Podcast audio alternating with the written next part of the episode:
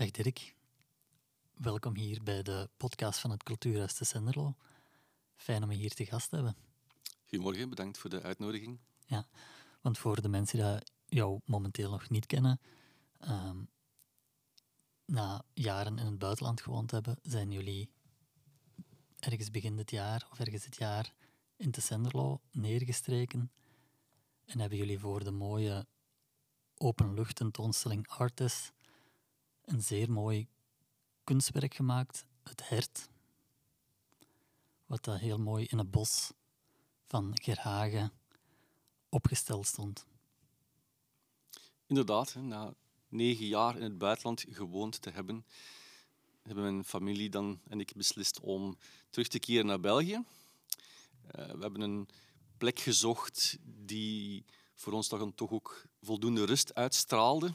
Mm We hebben dat dan in de omgeving van Gerhagen gevonden. Ja. Daar zijn we dan neergestreken en toen dachten we van oké, als de kans zich aanbiedt in de vorm van in dit geval een uh, culturele tentoonstelling, dan grijpen we die kans om te laten zien ook wat wij als koppel dan, man en vrouw, artistiek kunnen brengen. Ja, want samen met jouw vrouw heb je het kunstenaarscollectief Seobaan Woodland Sculptures. Mm Ja, dus wij hebben het idee opgevat om sculpturen te maken met sprokkelhout. Mhm. Ons idee is daar dat we geen materiaal willen meebrengen om iets te uh, exposeren. Uh, Integendeel, we willen gewoon waar een sculptuur moet komen, uh, rondkijken naar het materiaal dat reeds ter plaatse aanwezig is. Mhm. In ons geval sprokkelhout in een bos. Mhm. En met de zaken die we letterlijk op de grond vinden, uh, creëren we sculpturen, dieren in hoofdzaak, mhm. ehm, die we dan min of meer ja, gaan boetseren op het moment mhm. zelf, uh, tot daar een magisch wezen uitkomt. Ja, en voor Artis was dat zeker een, ja, prachtig, een, een prachtig sculptuur, of ja, ik weet niet hoe je het noemt, een kunstwerk eigenlijk, hè, van, uh, van een hert. Dat was heel mooi gedaan het plezantste was eigenlijk uh, op het moment dat je bezig bent, dat ook heel veel mensen langskomen mm die even halt houden, uh, met verwondering staan kijken, uh, wat vragen stellen, de nodige moed meegeven mm voor het verdere werk, etc.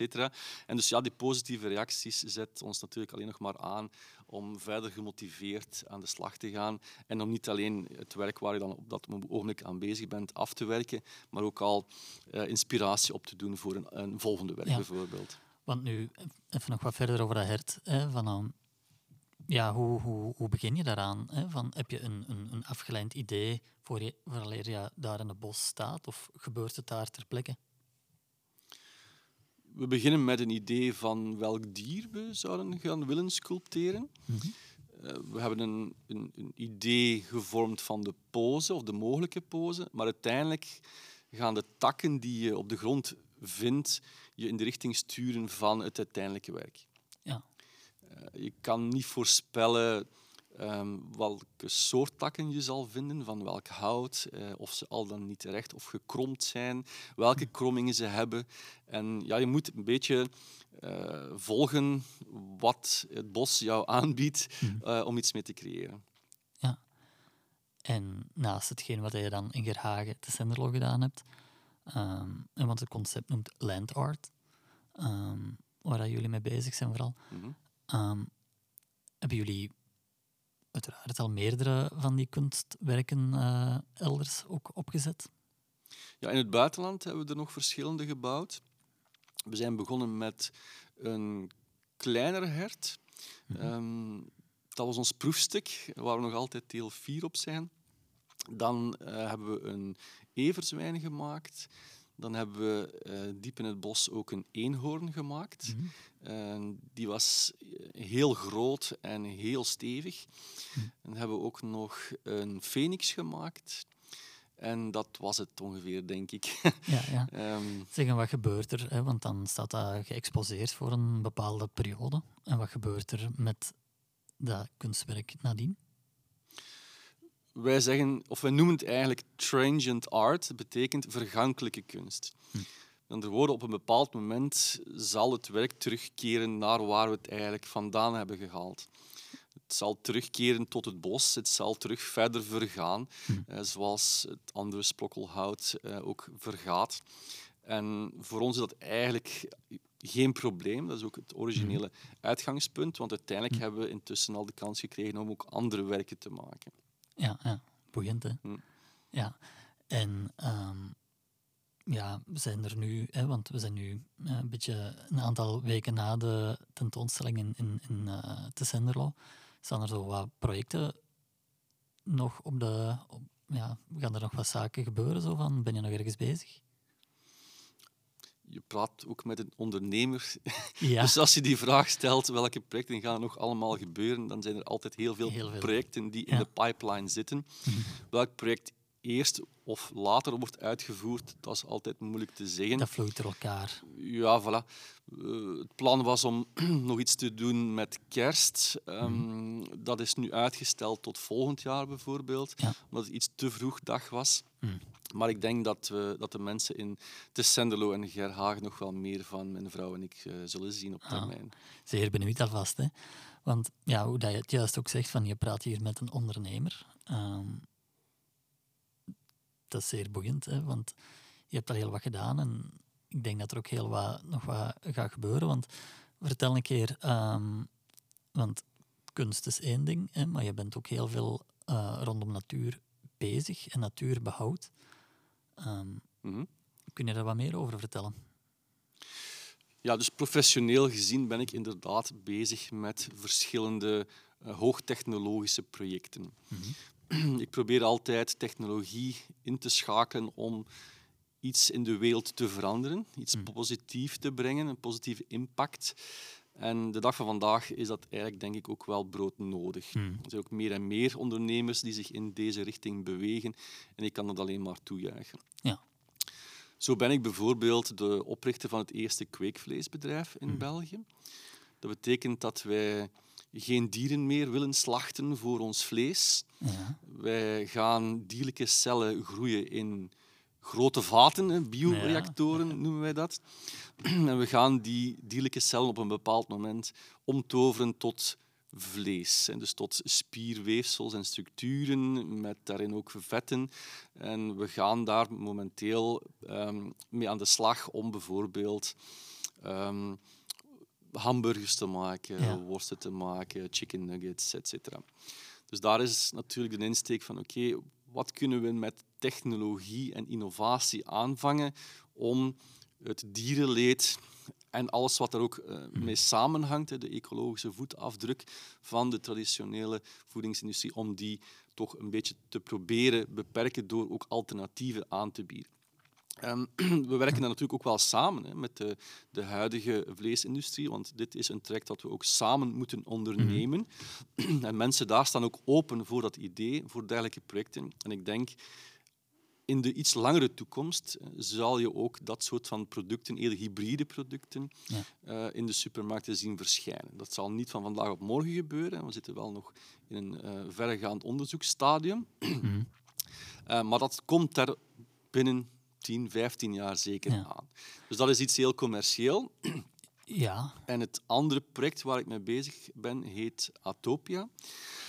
Dat is een, een project dat als doel heeft ehm, zo, een zo groot mogelijk beschermd natuurreservaat eh, in de wereld te worden. Eigenlijk het grootste, met meer dan 2 miljoen vierkante kilometer tegen 2030. ja. Eh, onze leuze is daar to restore and protect. Dus als commerciële onderneming, en niet als NGO, willen we eigenlijk land wereldwijd gaan aankopen.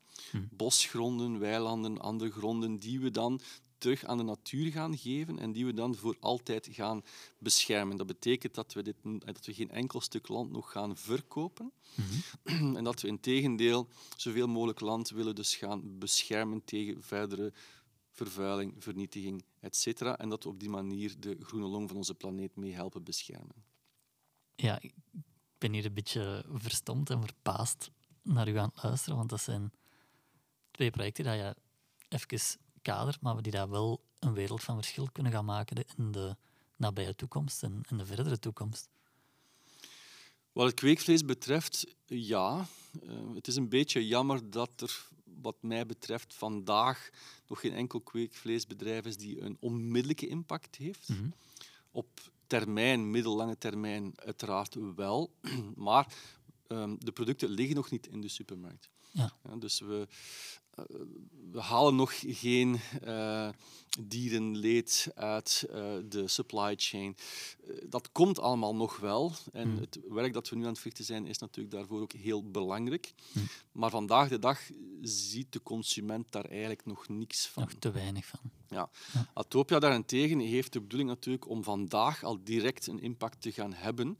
En iedereen, elke persoon op aarde kan daar ook een steentje toe bijdragen Mhm. door, eh, al is het maar letterlijk in Atopia te gaan investeren. Ja. En er staat natuurlijk een, een verdienmodel achter voor die investeerders. Mhm. Maar dat kan ook op kleinere schaal. Mensen die zeggen van kijk, ja, ik heb een, desnoods een klein stuk land eh, waar ik niet weet wat ik ermee moet doen, die kunnen dat ook voor een symbolische prijs aan Atopia verkopen. Eh, met het idee en, en het, het bewustzijn dat Mhm. Atopia ook dat stukje grond voor altijd verder in bescherming zal nemen. En zo proberen we op een heel gedecentraliseerde manier al die stukken grond te verwerven Mhm. en daar natuurlijk onze commitment ook eh, voor te implementeren. Ja, zeer boeiend. Hè? Zeg, en hoe gaat dat in de praktijk in zijn werk? Hè? Want zeer mooi project.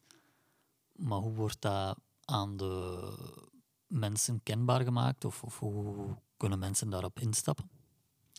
Momenteel eh, hebben we daar nog niks publiek over gemaakt. Mhm. Waarom niet? Eh, omdat we eigenlijk nog in een soort van eh, aanloopfase zitten naar onze wat heet proof of concept. Waarbij we een aantal honderden hectare eerst in portfolio willen verzameld hebben, vooraleer we daarmee naar buiten treden. Hm. Er zijn natuurlijk al verschillende agentschappen en advocatenkantoren en andere partners mee Mhm. bezig om dit vorm te geven. Maar voor het publiek, laat ons zeggen, eh, zal het pas mogelijk zijn om letterlijk in te tekenen vanaf, denk ik dan, eind volgend jaar ten vroegste. Ja.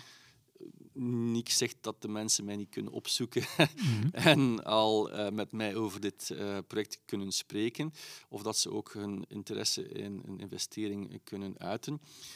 Maar eh, publiek eh, zal dat pas in principe Ja. tegen eind volgend jaar naar buiten komen. Ja. En hoe gaat dat naast de NGO's van WWF tot eh, Natuurpunt en Bos Plus? Mhm.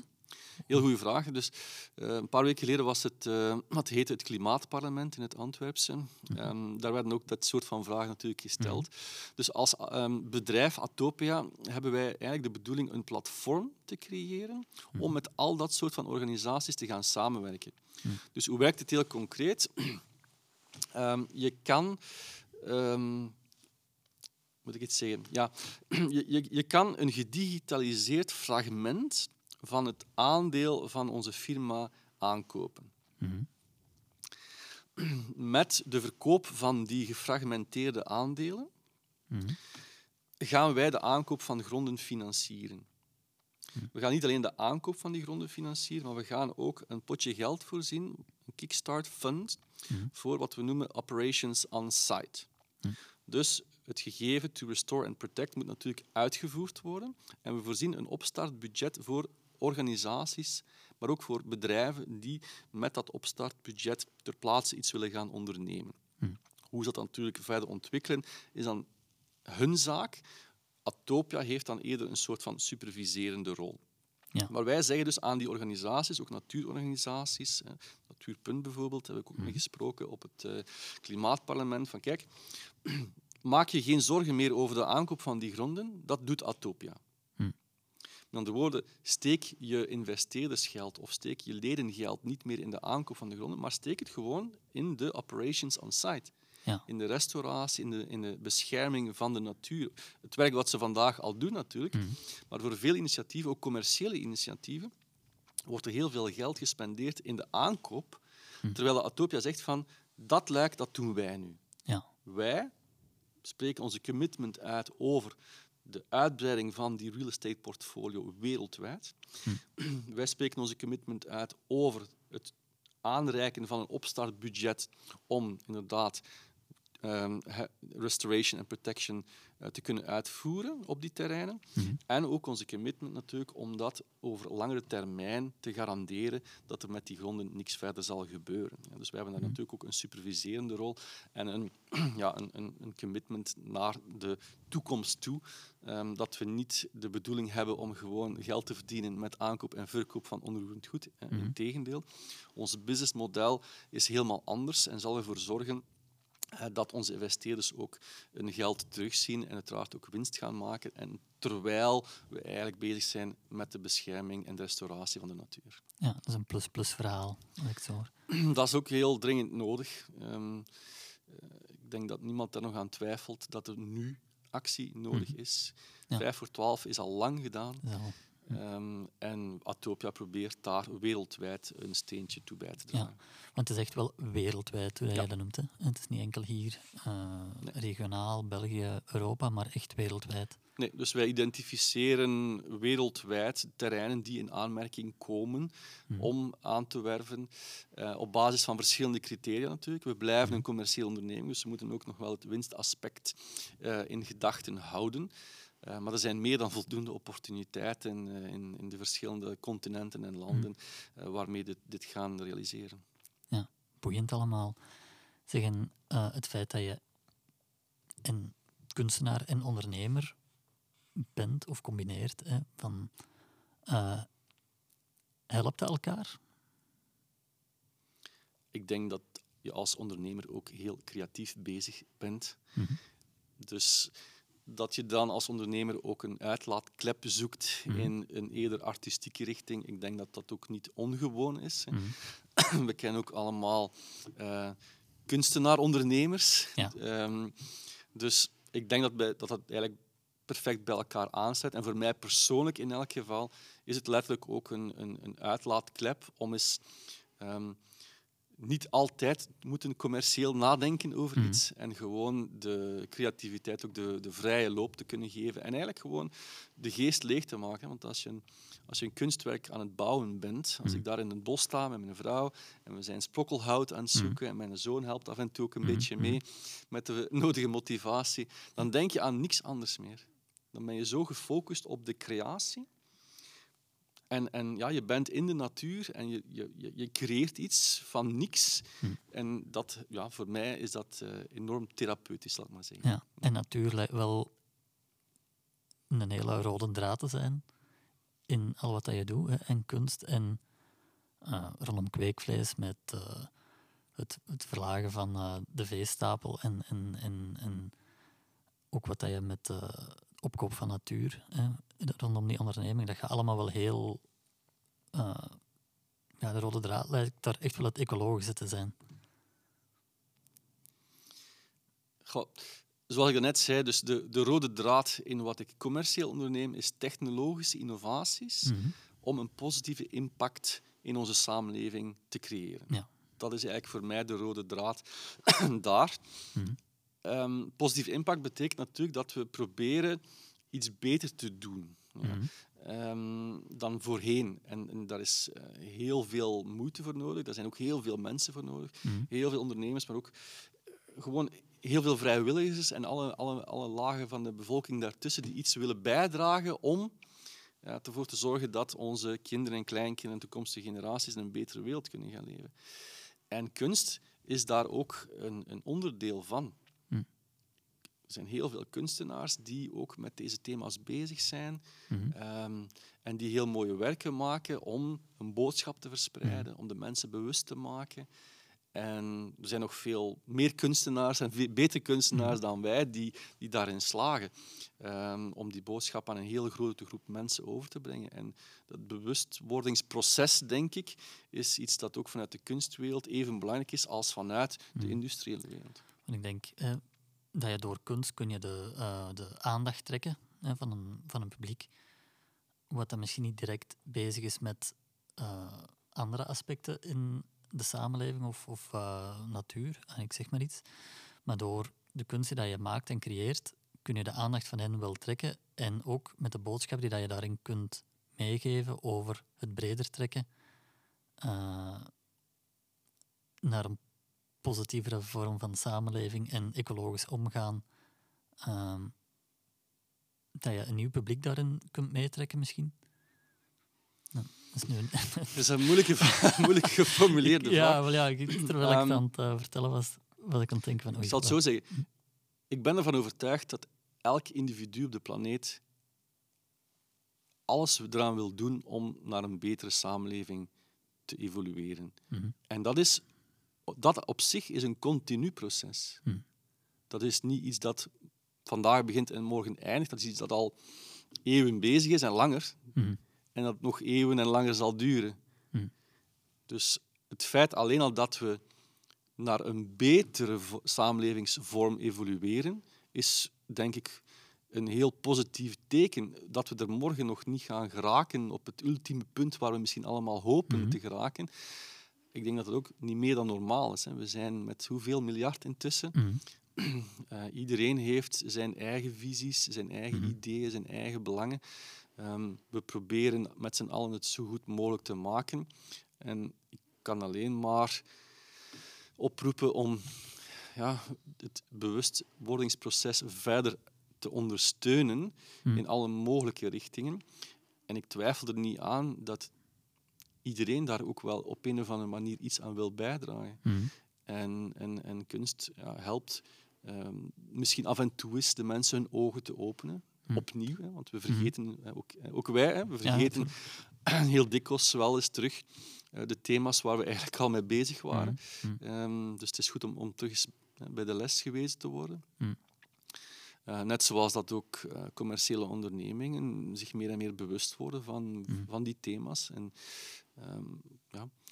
Vandaag zijn we op een punt gekomen, wat ik altijd zeg, as good as it gets. Mhm. En dat is op elk moment zo. Ehm, we hopen natuurlijk alleen dat morgen, as good as it gets, beter is dan, Dan- eh, de dag ervoor. Want als je een glazen bol zou kunnen kijken en je kijkt 20, 30, 40, 100 jaar verder, wat hoop je dan te kunnen zien? Of wat zie je dan? Ik ben ermee gestopt om eh, lange termijn projecties te maken. Mhm. Ehm, als ik één ding mag hopen, is inderdaad dat we binnen 30, 50, 100 jaar eh, in een betere wereld mogen wonen dan vandaag. Hm. En ik ben daar vrij eh, hoopvol in. Mhm. Moeten we ook zijn.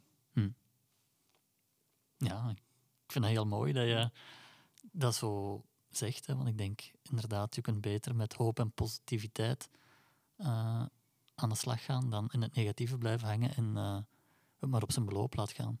Absoluut. Ja. En als ingenieur weet je dat er voor elk probleem een oplossing is. Dat stemt ook heel hoopvol, als je het zo zegt. Eh, het is alleen hopen dat, ja, dat we ermee aan de slag kunnen gaan en dat heel veel mensen die boodschap kunnen oppikken. En denk met hetgeen wat je doet, dat het dat wel heel wat mensen zou kunnen meetrekken in die positieve vibe van ehm, ja, toch bewuster te kunnen laten omgaan met het ecologische en met de wereld in het algemeen. Want het is soms, denk ik, dat mensen niet altijd weten van... Ja, ze weten misschien wel van, ja, eh, het moet beter, het kan beter, het gaat niet goed. Hè, maar soms hebben de mensen nodig dat hen naar boven liften en zeggen van, oké, ik kan wel een verschil maken, ik kan mee iets doen en ik kan daarin geloven in wat dat er eh, voor opgesteld wordt. Ik ben altijd bereid om mensen mee te helpen motiveren. Geen probleem. Dat nemen we mee, dat is heel belangrijk. Eh, Dirk, ja, ik vond het een ongelooflijke boeiende babbel. Ehm, en ik kijk alvast uit naar heel veel van uw ehm, projecten die er nog gaan gebeuren. Maar zeker ook van wat dat er ook op eh, vlak van kunst nog eh, staat te gebeuren. Want ik moet zeggen, van wat dat je maakt, dat raakt wel ziel en hart. En dat is mooi om eh, te kijken en mogen mee te maken. Dank u wel. Graag gedaan. Bedankt.